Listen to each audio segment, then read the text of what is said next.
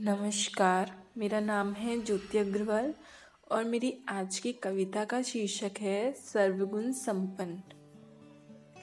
हो चली हूँ मैं अट्ठारह की, ये बात माँ ने मुझे बतलाई है। उठ जा बिटिया, तैयार हो जा, तेरे पापा ने तेरे रिश्ते की बात चलाई है। आ रही है आज घर पर, देखने तुझे लड़के वाले।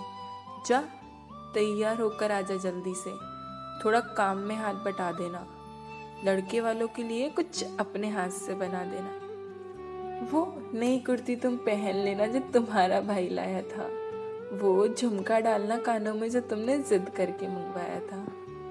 सुनो, निकाल लाओ वो चीज़ें जो तुमने अपने हाथों से बनाई हैं। पता भी तो चले, लड़की के हाथ के काम में कितनी सफ़ाई है। माँ, सब बात ठीक है तुम्हारी, पर एक बात समझना आई है। वो देखने आ रहे हैं मुझे तो फिर मुझे क्या आता है? क्या नहीं? ये बताने की ज़रूरत अभी क्यों पड़ाई है? बेटा, तू इस दुनियादारी से अनजान है। आजकल सर्वगुण संपन्न लड़की की मांग है, जो संभाल ले घर को अच्छे से, कर ले सब काम अच्छे से। वही तो एक सुदृढ़ गृहिणी की पहचान है।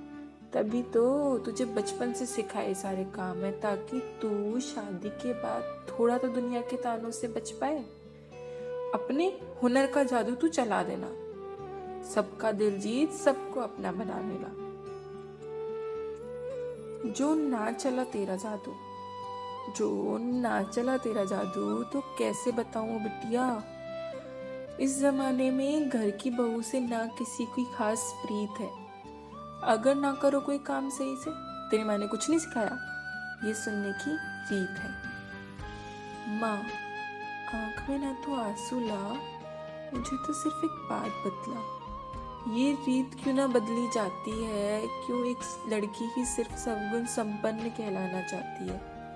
शादी की गाड़ी तो दो पहियों पर चलती है ना तो फिर ये दुनिया दोनों को ही सर्वगुण संपन्न क्यों नहीं बनाती है?